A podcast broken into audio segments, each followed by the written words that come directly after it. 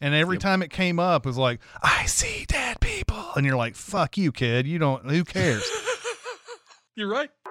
Welcome to Recotopia, a happy home for recommended movies, shows, and music from two people you can definitely trust. Trustability varies by region, no guarantees implied.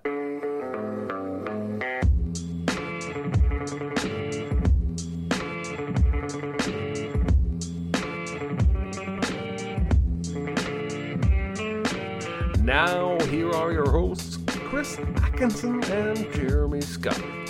What do I owe you for the membership? You know what? Forget about it. Pay me when your ship comes in. You know what? That may be presently. Glad to hear it. Get a tip on a horse? The widgets. Widgets. We're uh, developing a new. Put it in the bank. And do the American thing. What's that? Marry a rich widow. Hello. Hey. Hello, everybody. We're, uh, Hello, everybody. this is Recotopia episode 25. I'm Chris Atkinson. I'm Jeremy Scott. Sorry, I was reading the comments. you fuck. um, uh, today's big recommend is going to be The Spanish Prisoner. Uh, and Mhm. hello, everybody out there in the chat uh, coming out to watch us on Tuesday. And by the way, there's an outside chance people who are working on my home right now may knock on the door and there'll be a delay. So That'll be fun for everyone. that'll be fun for everybody. Yes, yes, indeed. Uh, I'm hoping not, but you know how those things go. Um, anyway, thank you, chat, for coming out, and uh, I see Mhm. see the usual uh the usual suspects out there. I'm actually seeing some people who say they don't like this movie very much uh, right a off couple the bat. people. Yeah, Which is which is Yeah. fine. That's fine. You can dislike this movie. You can dislike of it. course. Hey, I'm going to even add. I'm going to even rattle off some sins on this movie uh, when we start. There's talking. one or two that I saw. So anyway, um, ha- so uh, we, we want to get into our small recommends. Itty bitty living space. It's so small and light. It's small, it's tiny, it's petite, it's wee. I do. I do. I uh, will start off with a very, very specific, caveated small recommend. Okay. Um, because this movie is a 27 on Rotten Tomatoes. Oh, and uh, but I think if you if you have the right mindset, you can enjoy it. It's Ben Affleck and John Woo's The Paycheck or Paycheck. hey. I've heard I've heard people kind of liking this movie uh, in recent years. I only saw it once. Mhm. Um, a few years after it came out. I think it came out in 2003. Hmm. Um, and it was on two or three days ago, uh, right at the beginning. Some sometimes this will happen. I'll just turn the TV on and it'll be playing, starting something I've never seen, and I just don't change any channels. Mm-hmm. And uh, I love Philip K. Dick stories. Mhm. I love a good high concept sci-fi movie. Um, and this is set in a near future where Ben Affleck is a repeater, basically. He is hired by companies to tear down their competitors' widgets and build a better one for the company that's hired him. Mm-hmm. Um, and in this, you know, basically opening act, he gets hired by this company. Uh, it's actually a former college uh, buddy of his, Aaron Eckhart. Um, and it turns out that what they have invented is a way to see into the future, um, not travel into the future, um, but to peer at the future from the present. Uh, and there's a lot of Einstein gobbledygook in here to explain this. but if you go with that premise, it's pretty neat because after every job Ben Affleck does, he gets his memory wiped so that he can't share trade secrets with secrets with anybody. And so after a three year project with this company that he doesn't know in the beginning of the movie, but finds out later can peer into the future, he wakes up with no memory of the last three years, and they give him an envelope with his stuff. Um, and he was paid $92 million. But when he goes to the bank, it's gone. Mm. Oh no. Mm. And then shady people start chasing him. Oh no. Mm. And there's an Uma Thurman. And um, there's a, a Paul Giamatti who's his buddy. And essentially, the envelope, he doesn't recognize any of the items in the envelope. But slowly, bit by bit, he starts to realize he put those in there himself after viewing his own future with the machine. And so the, everything is in there for a reason. There's like a subway token and a, a lighter and a can of spray paint and a, a crossword puzzle. Um, and he doesn't know until he's in the moment. And then there's this aha, oh, I've got this in my envelope. I can use it to survive this moment. And it's just a really fun journey for me. I don't think anybody's particularly outstanding as an actor. Um, it's just a really cool concept to watch play out. And that, like most movies like this, there's an overwrought, over actiony climax. Um, but it's just it's just really cool. I don't want to spoil it if you end up watching it, but just know it's not well reviewed. But uh, one thing I did want to point out, and this is the way my brain works sometimes, there are four people in this movie who have co-starred in Batman movies, Mm, and a fifth girl who was on Gotham. mm. At the same time, there are two separate actors in this movie who were both in The Amazing Spider-Man 2. Yeah, And I just think that's a little weird. it's And, uh, uh, it's becoming increasingly hard to find any movie, by the way, where you don't have a cast that has a lot of comic book movie experience. Oh yeah. Um, but the the fact that you know you can find them all in one universe, that's always a cool thing. Like a, a Yeah, particular narrow universe, that's always a cool one. Um, Yeah. But uh, I haven't seen Paycheck since it came out. Um, probably on a Thursday night, uh, watching the print, and that was it. That's the last time I saw it. Um, so may have to give it a, another look at some point. Uh, because I have heard uh, people bring this movie up recently, um, just as a like, hey, I found this. You know, this is something that if you don't if you don't have any hype surrounding it and watch it twenty years after it came out, it's good. Um, so um, yeah, um, I I uh, I watched a movie someone recommended to me on Netflix, uh, uh The Alpinist. Um, Ooh. which is if you've seen Free Solo, you kind of know what you're getting into with The Alpinist. Um, it is about a climber, I think his name is Marc Andre Leclerc, uh, who sort of came out of nowhere. Like he he didn't sort of announce himself as this climber who was going to do crazy things, and early on in his climbing career, he climbs this mountain that Alex Honnold, who you know from uh, Free Solo, um, he climbed this mountain that uh, Alex Honnold had uh, set a time record of 59 minutes. He's he did it in 57 and didn't even really wasn't even really going for the record. He was just he just decided to climb this thing one day and he looked at his watch and he's like, "Huh, well, weird. Two or three minutes faster than the fastest time ever. Hmm, weird." and um, and so of course Alex Honnold comes out because he's very competitive and he went decided to climb the same mountain again and and just destroy that record. But uh, you find out quickly that Marc Andre doesn't really care about records and things like that. He just cares about climbing the mountain. That's all he wants to do. The thing that makes him uh, extreme, extremely, well, you can't really be extremely unique, right? You can only be unique. but um, what makes him unique is that he uh, solos uh, these alpine mountains, stuff that have uh, ice and snow in addition to the rock. And I'm not talking free soloing it. He does have tools, but um, it's a combination of those things, and obviously a tremendous challenge to solo those kind of mountains. Uh, you know, and there are some mountains that come up in this that are considered impossible that he climbs, and so.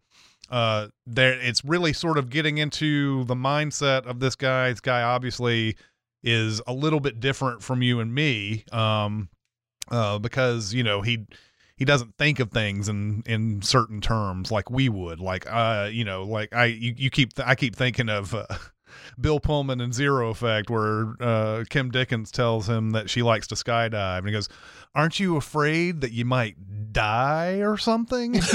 he doesn't think about that type of stuff, and uh, and so it's an interesting uh, facet into his character. Know that uh, you know you I don't want to spoil anything on this for for anybody to watch this. I mean, uh, just just watch it. It's got some breathtaking breathtaking cinematography. It looks like it it may have been shot on IMAX or something like that. Although to be, t- I you know, I'm just watching it on my screen. I can't really tell for one way or the other, but it looks like an IMAX type of thing.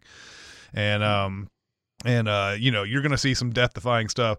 The interesting thing in this one is he there's a this guy is so prone to just doing things on his own that even when he gets like agents and he starts getting like possible like money for what he's doing and everything, he still doesn't go by the rules and everything. So there's a point where he's like going through all this promotional stuff and then he just disappears. And they're like, where the fuck is he? Well, he's climbing some mountain that he just didn't tell anybody about. And and he he does this one mountain uh, that nobody had ever soloed before. And Wow. and these uh, agent guys are like, the fuck, man, you could have just told us about this and this would have been a huge break. And he said, I don't want I it doesn't feel like a solo to me if you have cameras out there shooting me. Even if I'm not getting helped, I don't want that I want to have that experience on my own. And uh he says I'll I'll I'll shoot it again for you. I'll do it again so you can see the you can get footage of it. But I'm not the first the first time I just wanted it. So the big thing that's leading up to is a is a is another mountain that has never been done solo before and he would take video himself just and have no crew out there at all sort of like a video diary type of thing so that's Uh-huh. what it's leading up to anyway the alpinist you can see it on netflix it's good Wow. mm-hmm. That's very intriguing. What an interesting guy. Mm-hmm. yeah I uh, uh don't think I would ever climb a mountain. No Um, i would not even consider it uh at all not not one bit Yes. yeah mm-hmm. Yes, Mhm. I agree. so All right. Uh, my second small small recommend uh, this week is uh, a new EP from Billie Eilish that came out last week called Ah. uh, Guitar Songs. oh yes And uh, whether or not you're a Billie Eilish fan, I would recommend checking these out because it's just a single acoustic guitar um, and her voice. Mhm. And um, it's not like a lot of her other music. Her, her voice is the same. She's done some slower songs before, but there's no beat, there's no electronics, there's no uh, vocal, you know, digital fluctuations. It's just her singing these. The, both of these songs, one's called TV and one's called The 30th, and they're both heart wrenching. Mhm. They're both just devastating, Mhm. um, both in the melody as well as the lyrics. And the thirtieth builds in intensity, and um, it's that she's singing this song to somebody she loves that she almost lost in an accident. Um, just, I think there are some people. Once or twice in a generation, who are just you know they say that people are old souls. Mhm. She's she's just way wiser lyrically and emotionally in her songs than she has any business being at what 20 years old? Yeah i think so. I think that's right.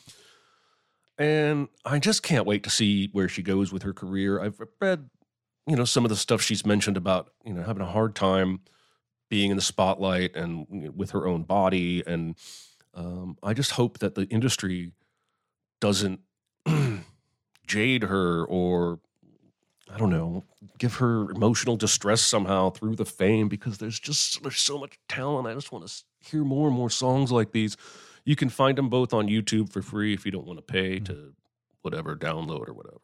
Uh, but if you have not been a huge fan of Billie's music in the past, I would at least check out one of these because it's not stylistically like most of her music. Mhm. So Yeah. there you go. It's called Guitar Songs, two songs, uh, a tiny tiny EP. Yeah, you shared these songs with me, and I enjoyed them as well. Um, I haven't uh, gone back to listen to them multiple times yet, but uh, they are really good songs. So, um, uh, I watched a movie recently that I had not watched in for a really long time, but I have watched a surprising amount of times over over my uh, uh, life. Uh, when I saw the standee for this back in 1995 when I was working at my old movie theater. I was like, "What the fuck is this?" I was really like, "Oh, come on. You're you're making a mo- you're coming out with a movie with that standee." Anyway, the movie is Clueless. Um uh uh, back in 1995, I don't think you know I'm an I, even though I was 18, I am I'm Ali- I'm Alicia Silverstone's age. Um, I'm you know uh wasn't the audience for this movie but certainly when i watched it i was like man i this is sort of universal. Even though this is directed towards young women and everything i really really really liked clueless back in the day. And um and uh, i think this movie is is is a time capsule. If you want to really want to talk about a movie that is 1995 as fuck clueless is that movie. But um but uh, I am sup- I- I- you you go back and you're surprised at how funny Alicia Silverstone is in this movie. Like she was known for being in Aerosmith videos at this point. Yeah. That was what she was known for. She was eye candy in Aerosmith videos. And then she does this and she carries it so well. Like it's a kind of amazing she didn't like really blow up after this. Like she became a producer and and she did excess baggage and all that. That was that was a misfire. And then she was in Batman and Robin, and you know that's that doesn't help out either. And then before you know it, she's playing a side character in Scooby Doo, and that's just how things uh, you know go uh, with these type of things. But uh, I just find this movie hilarious, uh, and it's it, and maybe it's not maybe it's not in uh, these days. I don't know if you if, if any of you you know born past 1995 watch this. Do you find it funny? I don't know, but really enjoyed going back to watch it. But like it's it, and it's just about it's it's basically Jane Austen's Emma, um, and uh and Alicia Silverstone is is trying to play a matchmaker while not really uh not really uh finding any of the high school boys uh worth going out with and and everything. And then she she takes this girl Tai played by Brittany Murphy under her wing and uh tries to tries to get her the ultimate boyfriend and feel good about herself basically for uh being able to take this this you know this uh this uh I don't know this off the scrap heap Brittany Murphy girl and and and and doll her up and make her popular and everything. And as she goes through this, she starts realizing that she needs to do more for her life and do more for other people and and not worry about herself so much. It's got uh, you know, it's got a good message and it's funny and it's got Paul Rudd in it and it's got, you know, uh uh you know, Donald Faison Faison in it and uh you know, it's uh you know, and Stacey Dash before she was problematic and uh you know, those type of things. It's it's it's a fun movie.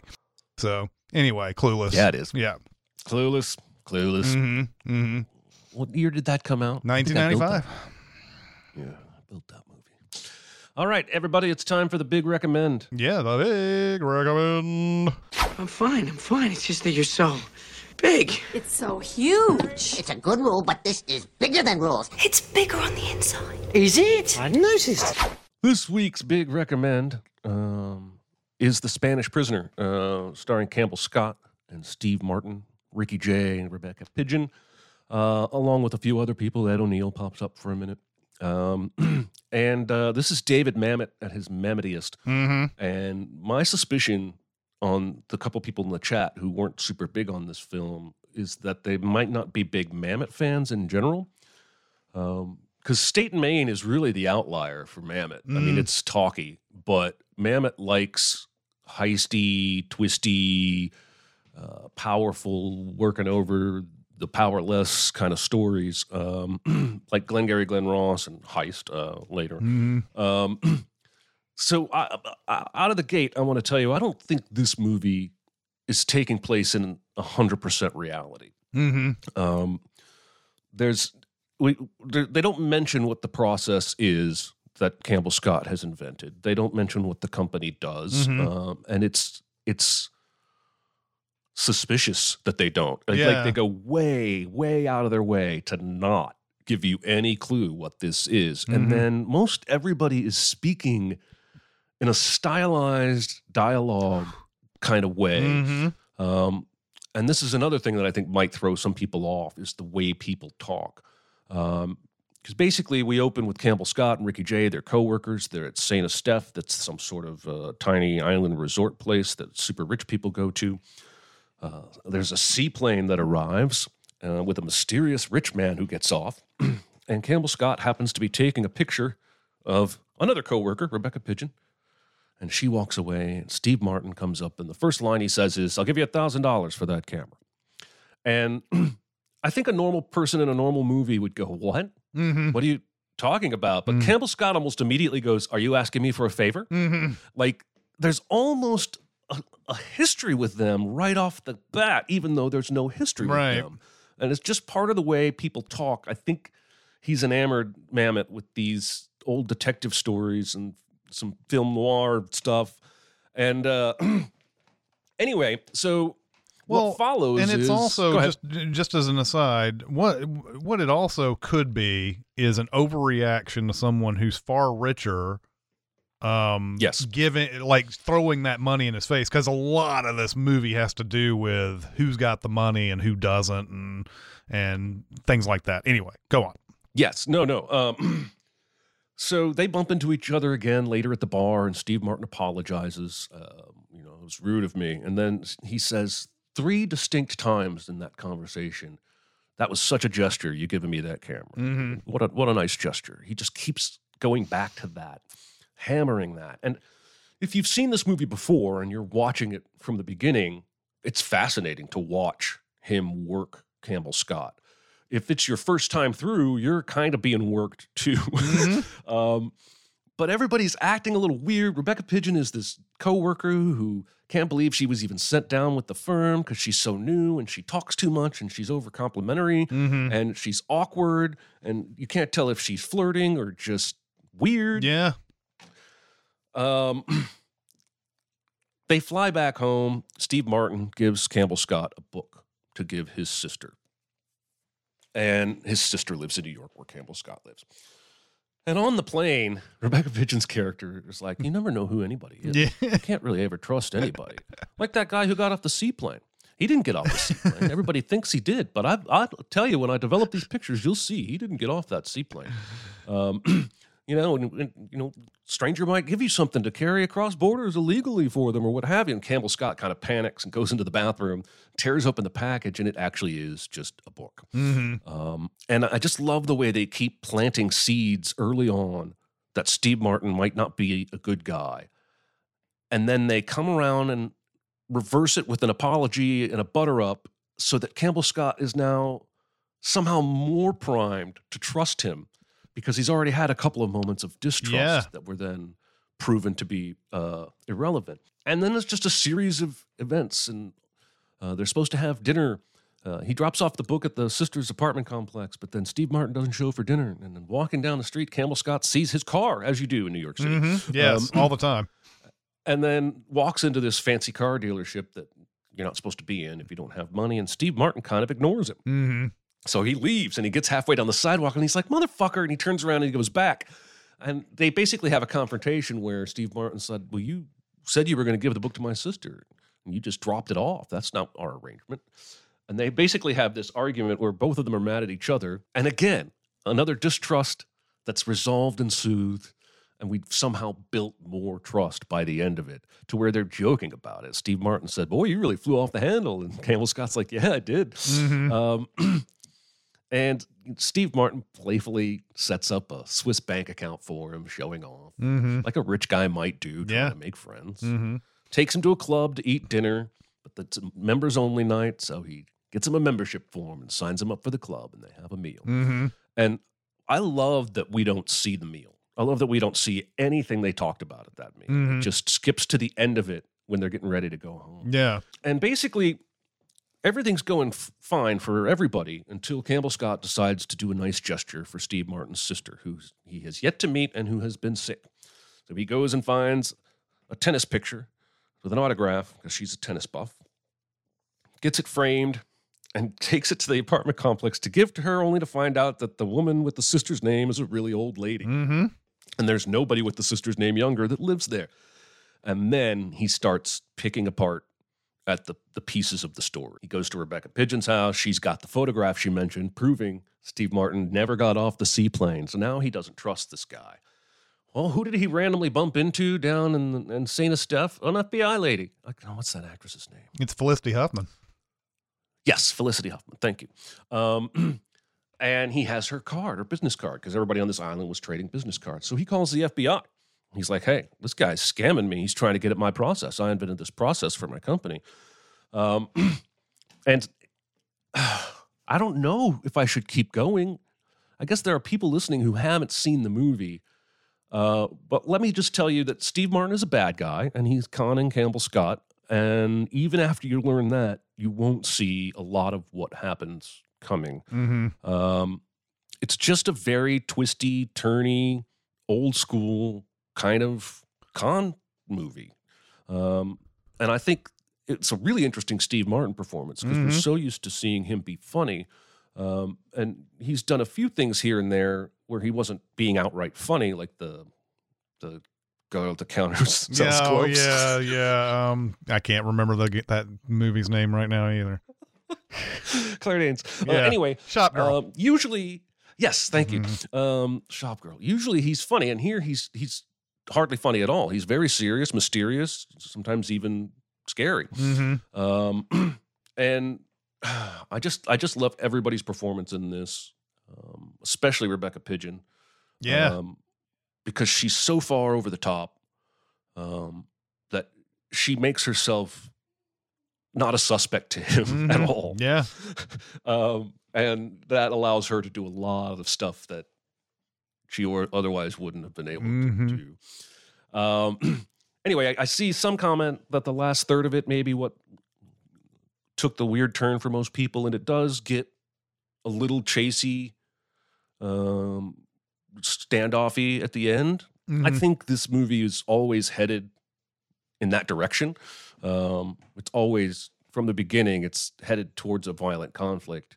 Um, but I understand that that, that two thirds of the movie is kind of talky, and then the final third, you know, we're racing to the airport. Oh, there's guards there. Now we got to get to the Mhm. Boston, and then there's a, there's a gun in my bag, and then we got to get to the ferry, and then we got to, um, and especially, especially one of the secret agents uh, in the finale, one of them, the female, is a little bit hilarious to me. Mhm. Um, not that she couldn't be a special agent. It's just the the mechanism by which she does her job seems hilariously overdone to me. Mhm.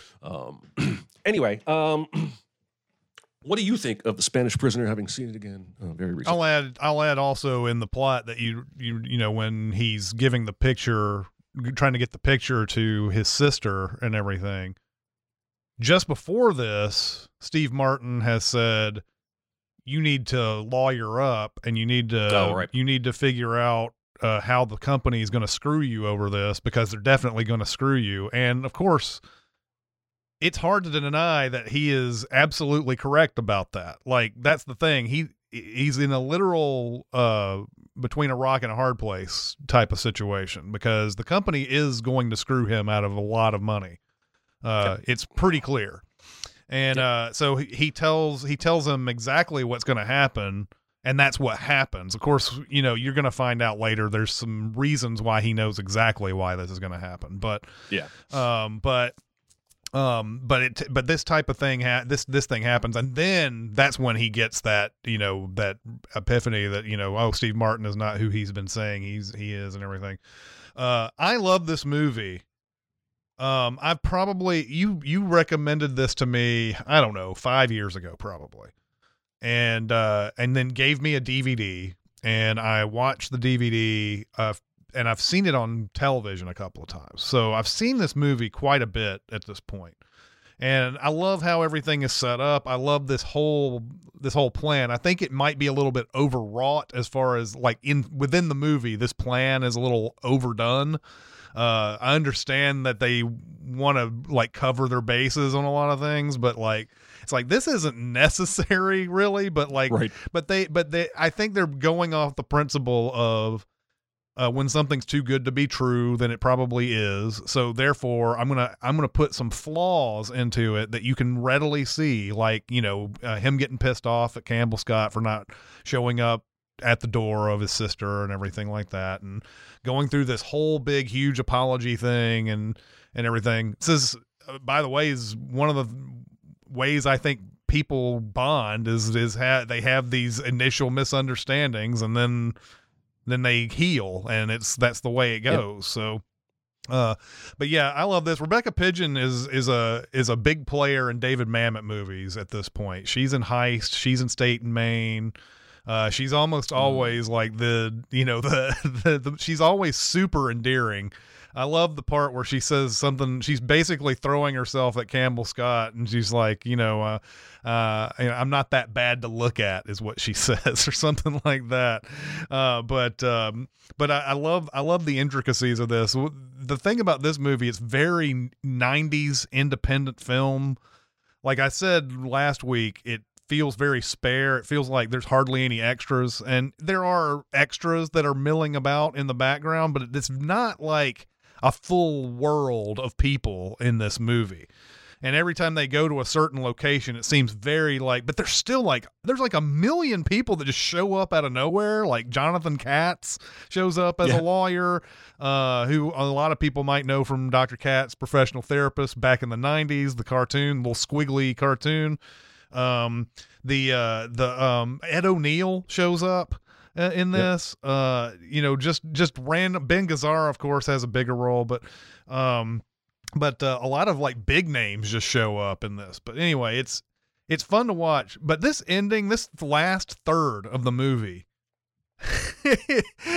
Every time I get into the last third of this movie, I'm like, none of this really adds up. I'm enjoying myself a lot, but none of this adds up at all.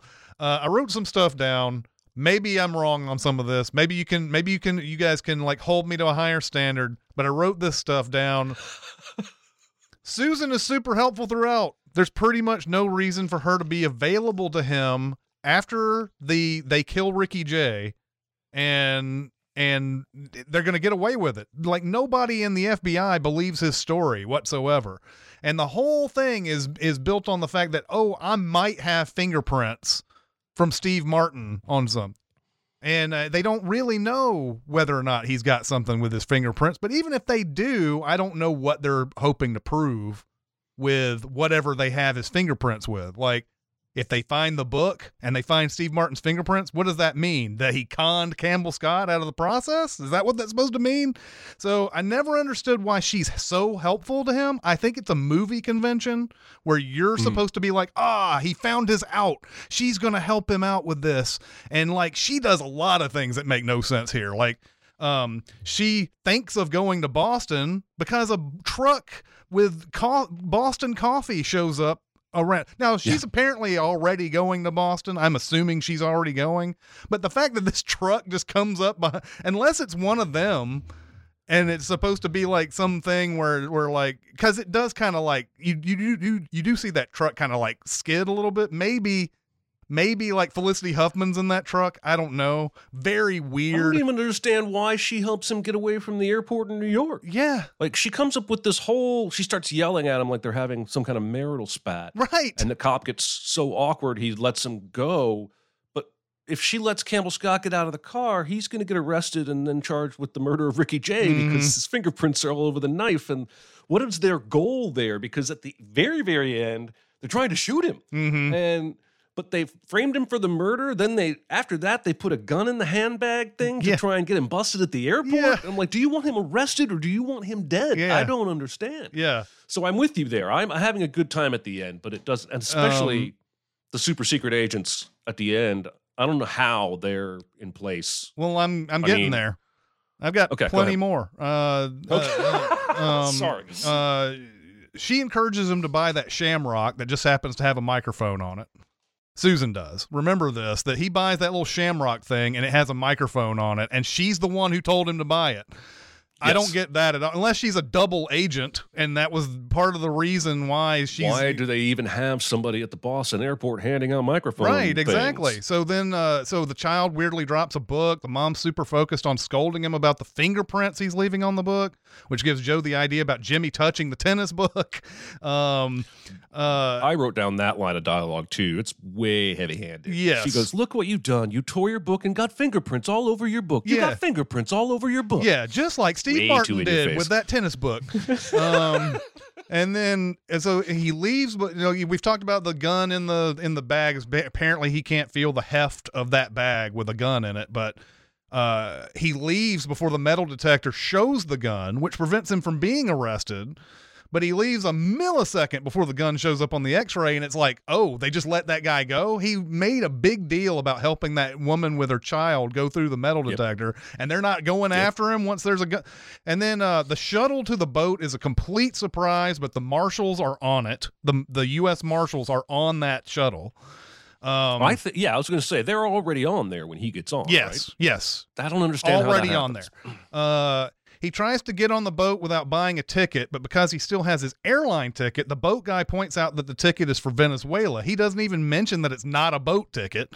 Um, uh, and why would you want to go there? why, why did you want to go there?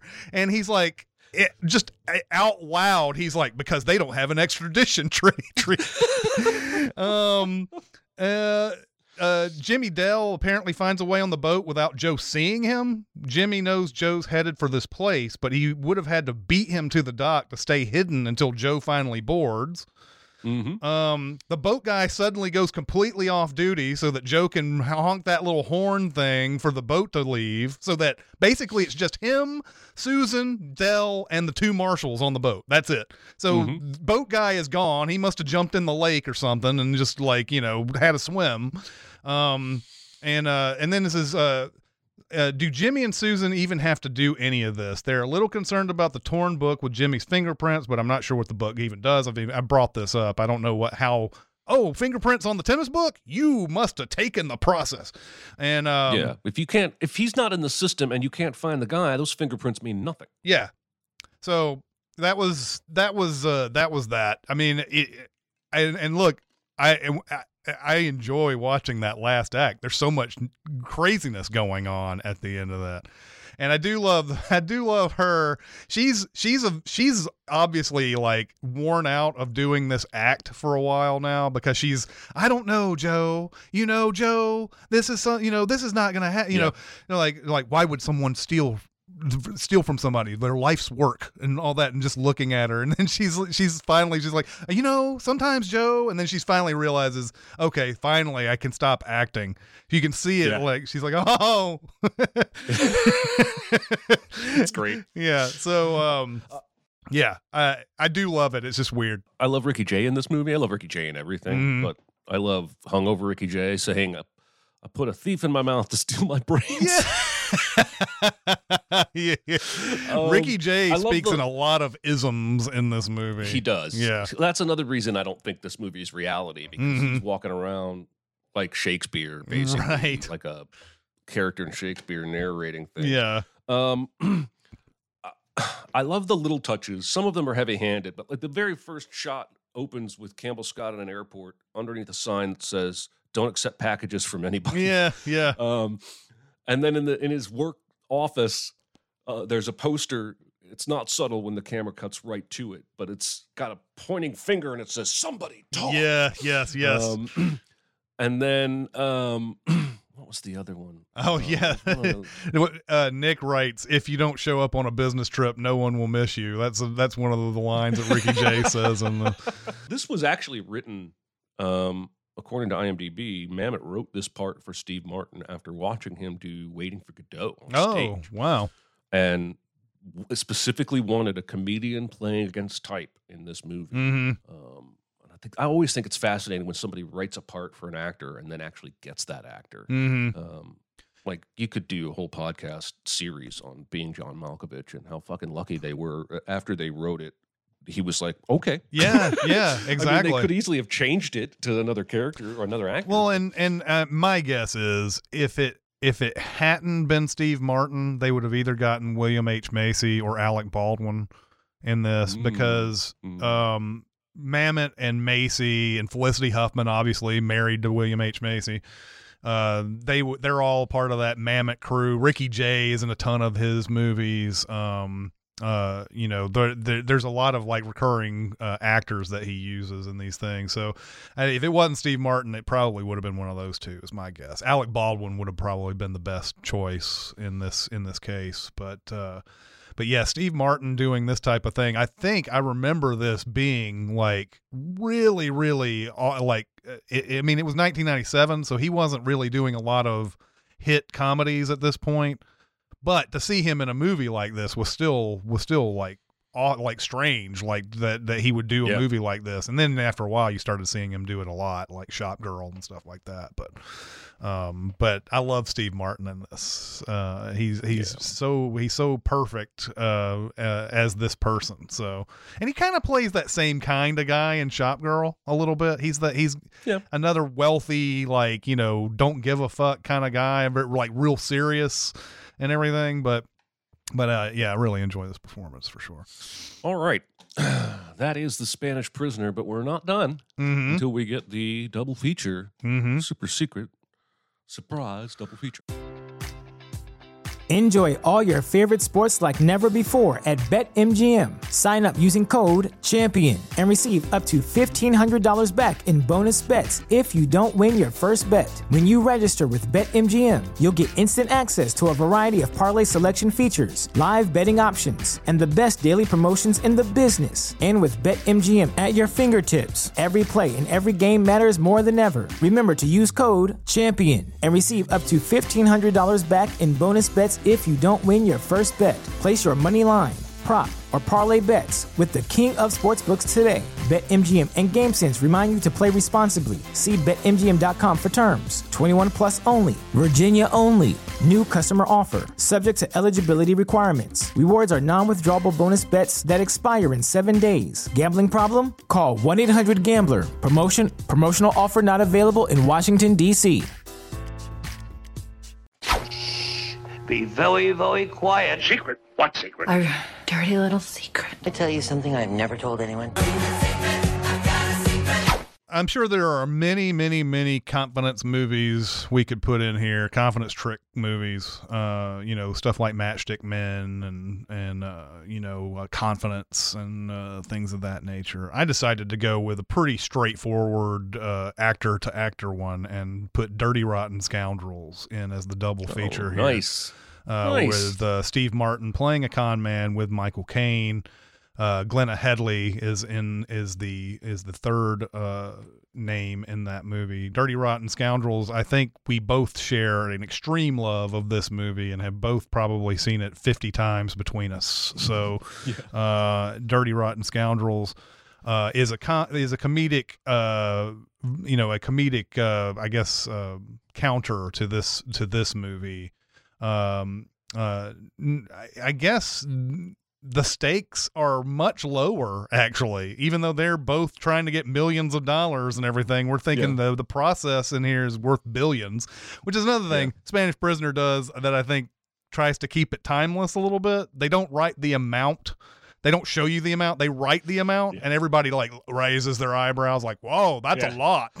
And uh and but uh anyway dirty rotten scoundrels with uh, Steve Martin and Michael Caine trying to uh, rip off old uh, widow widowed ladies uh, throughout um, uh, is a really funny movie, and uh, they tried to remake it. Uh, what was that? Was it Rebel Wilson and Anne Hathaway? Was that who was in that remake Yeah. a few years ago? Yeah. I didn't see the remake, but they tried to remake It's, this uh, movie. The Hustle. The Hustle. Oh, I believe it is it's the Hustle. Terrible. Yeah. It's terrible. hmm So. Um, Um, I love me some Dirty Rotten Scoundrels. There, I think Rupert is my favorite Steve Martin character um, in the history of his filmography. Yes. I spent years quoting Oklahoma, Oklahoma, Oklahoma, Yeah. or the dinner table. May I use the restroom? yeah. Thank you. Mother? Not mother? Not mother.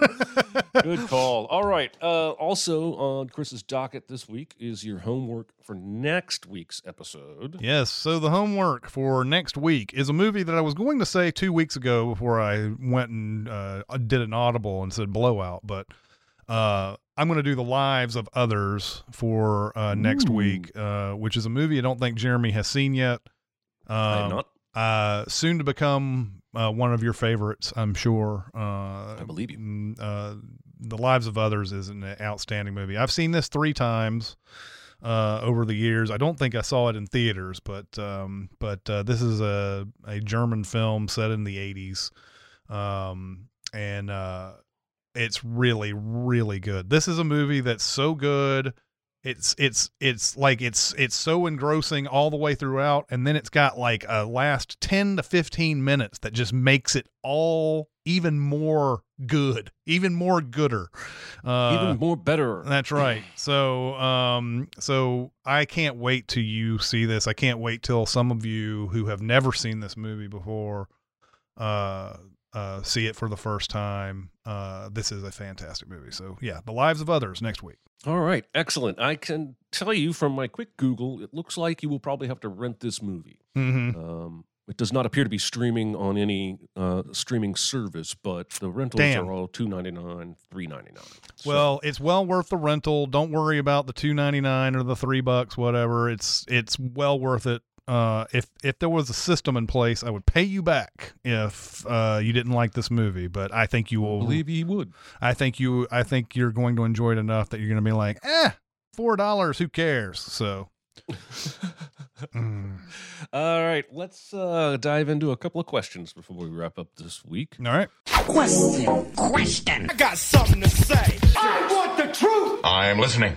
Uh, first one: What movie were you the most wrong about? I.e., Hmm. a film you were sure was going to be great, but then you then it was terrible, or vice versa. Okay, so um, one movie that I thought would be bad, and I think this came from I, I don't know if you remember this in the summer of 1999. Every time the Sixth Sense trailer came on, we made fun of that trailer. We thought it was terrible looking. We didn't think that movie had one bit of chance of being good. And every Yep. time it came up, it was like, I see dead people. And you're like, fuck you, kid. You don't, who cares? You're right. And uh and I remember even we only got two prints of that, which in 1999 was still like a low amount for a movie that's supposed to be a blockbuster.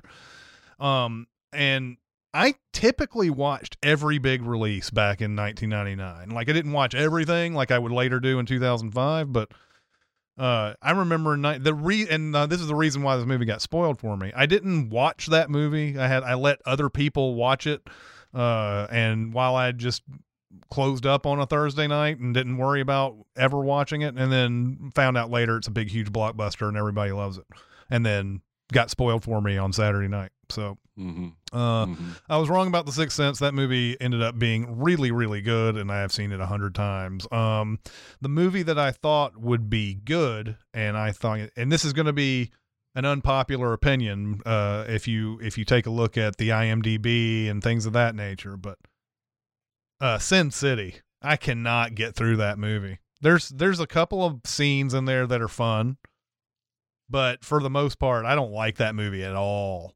and uh and it, it's got an, an insanely high rating on the imdb like people love this shit and yet nobody wanted to go see a sequel to it. That's that's for sure. Nobody wanted to see the sequel to sin city so i don't know.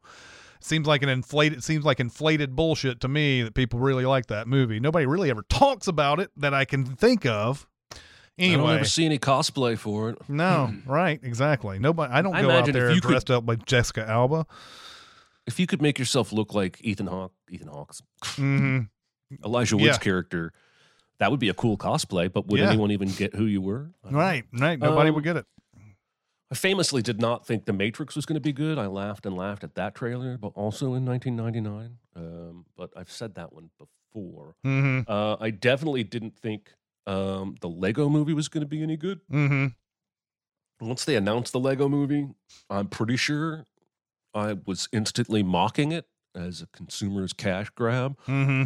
And a lot of movies like this have been that. Mhm. Um, but the Lego movie is actually really funny. Yeah. It's heart and is rewatchable and is self aware and um, has this live action ending that just really sucker punches you. And um, that wasn't even, they had to fight to do that. Apparently, they didn't want to do that last section with Will Ferrell, the live action bit, uh, Mhm. studio or whatever. Anyway, uh, a movie that I expected to like that I didn't, maybe an unpopular opinion from me, is Dumb and Dumber. Mm-hmm. After the Farrelly's initial success of the movie that came before this, that I can't quite remember right now, Oh, Um, is um oh what was it? Shit.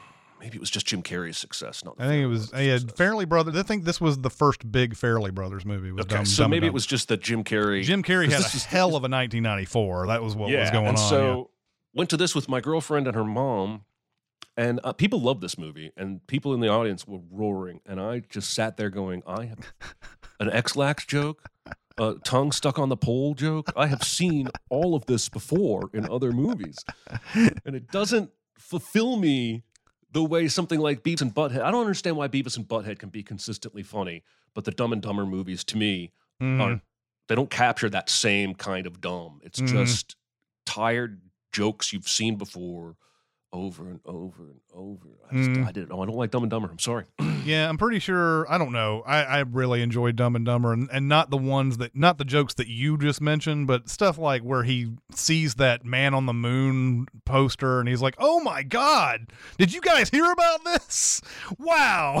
He says, I, I like stuff like that, but, um, but uh, yeah, the uh, uh, in the comments, um, Polly says thought would be bad was good. Fight Club. Uh, uh, uh, Obina says, uh, say, I'm ashamed to say it, but the Muppets. I don't know if that means bad to good or good to bad, but uh, she was wrong about that movie. Uh, wrong about Edge. Uh, no one says I was wrong about Edge of Tomorrow. Surprised how great that movie. Yeah, Edge of Tomorrow is a good example. By the way, I Yeah. thought that would be bad. Um, uh, Josh says one I thought would be good but was bad. The Village. Yep, yep, yep. Uh, Nick also says thought would be bad. Uh, Split. Uh, and then uh, then uh, yeah. Um, uh, uh, everybody apparently likes Sin City in the chat, and they think that I'm wrong, and that's totally no, okay. because later they they apparently love Dumb and Dumber and say Jeremy is more wrong than Chris. Oh yeah, yeah, yeah. So there's that too. But uh, anyway, uh, why don't you guys ever talk about Sin City if you love it so much? By the way, I never hear anything about fucking Sin City. Uh, of course, now but- you know they're going to talk about Sin City the entire time next week when we record again. Mhm. basically just dared them to. Yeah, I did dare them to, but you know what? They're not going to be able to come up with anything that makes me like that movie. So they're doing No. a fruitless, uh, fruitless endeavor there. So, I'm with you on that. uh, anyway, uh, All right, here we go. Yep. Here we go. We got another one. Uh, plenty of people have a favorite movie kiss. What's your least favorite movie kiss and why? Um, the kiss between Tom Cruise and Kelly McGillis in Top Gun is so gross. Um, it's there's something about the '80s that the the the the decade of uh, the, the decade of decadence.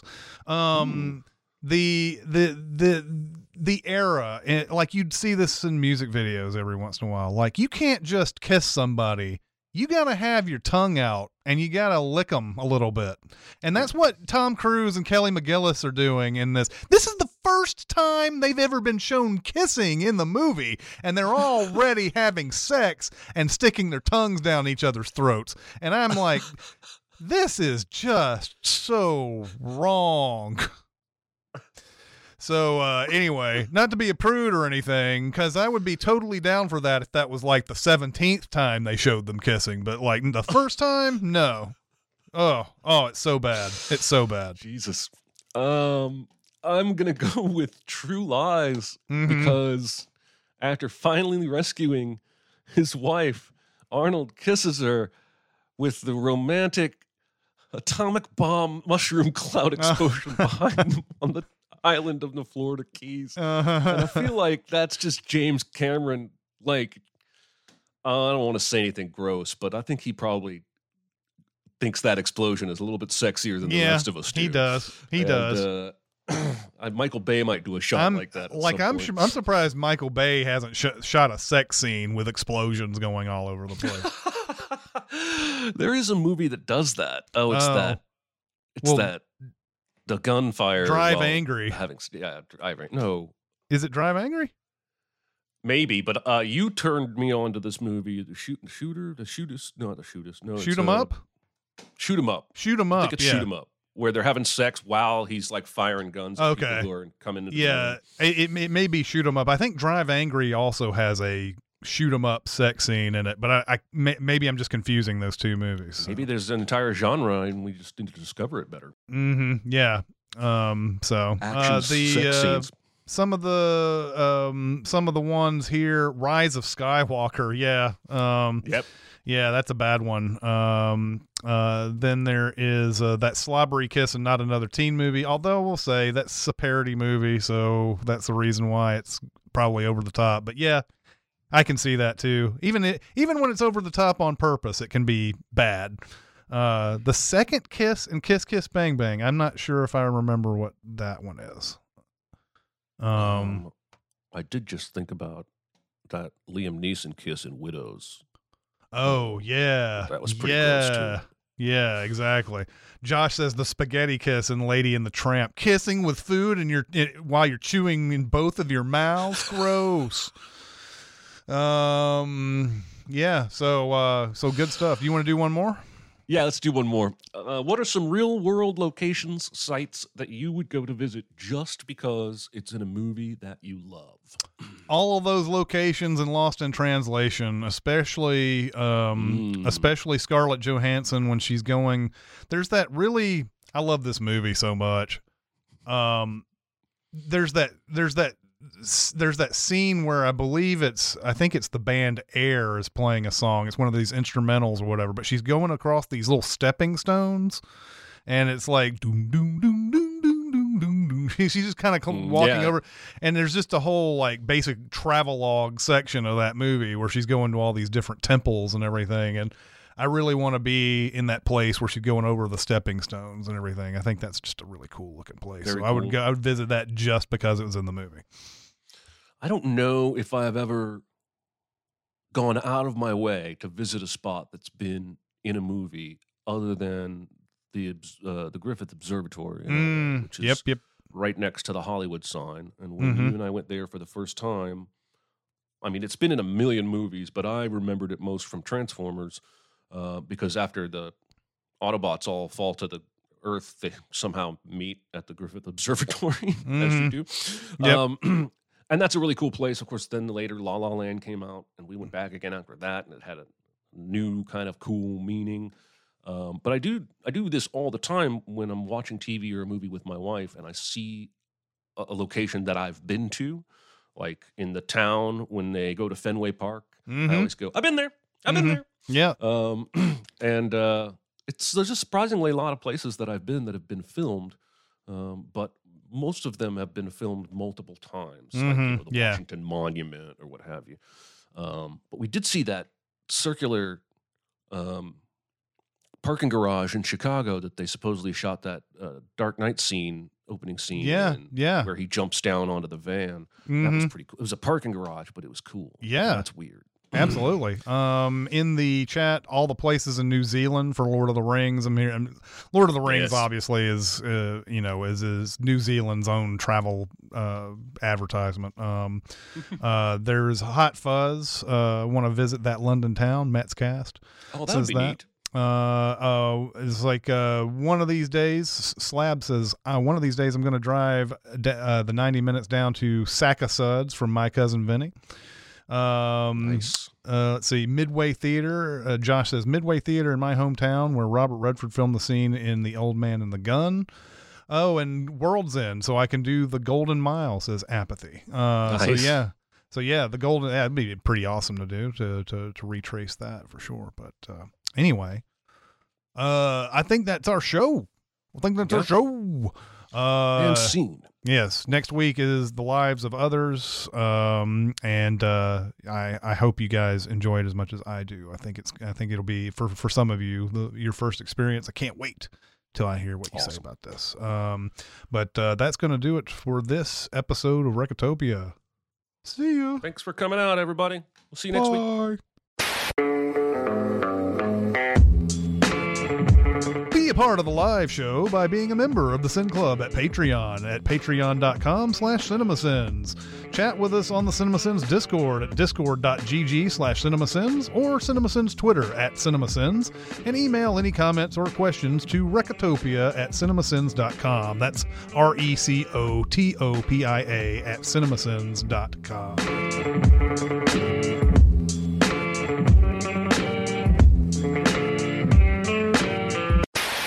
There's a bunch of reasons I don't want to live in Florida, and I'm glad I don't. Mm-hmm.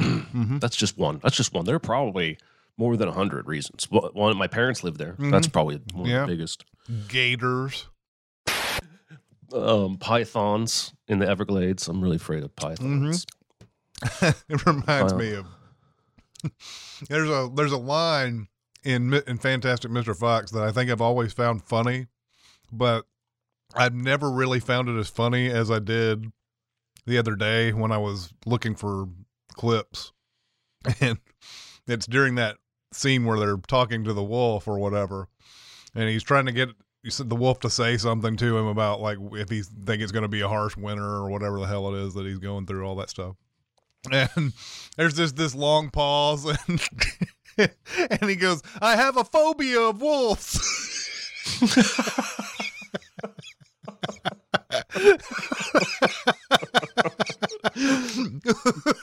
That's awesome.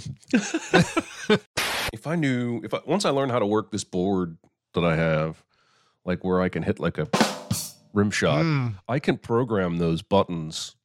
And if I ever get off my ass, um, I could, for instance, load up. I'll give you a thousand dollars for that camera. um, quotes from the movie that we're talking about, and when there are pauses or right when we introduce, I could like click off, fire a couple Ricky J quotes. and- Mhm. Anyway, that would require for now, I think, downloading and cropping and then saving. Mhm. And that's a lot of work for a 30, like three second soundbite. yeah Oh man. So the Orioles traded away Trey Mancini. yeah i mean the you you if you're an orioles fan you definitely like where they're headed with their what they've got going Yeah, I think the the heartbreak for Orioles fans is that, and this is this is, I think, erroneous thinking, but they started to feel like maybe they could do something this year, mm-hmm and they may make they may get a wild card spot or something. But I don't think this team has anywhere near the pitching depth it needs to like go deep in the playoffs or anything. Right. And so, you know, I think I saw a headline that said the the the rebuild concludes ahead of schedule or something like that. And I was like, ah, it's not really concluded just because they're playing. Right. They still they've still got a small lot of sample size even when they won however many in a row that's still a small sample Yeah. size Yep. um Yep.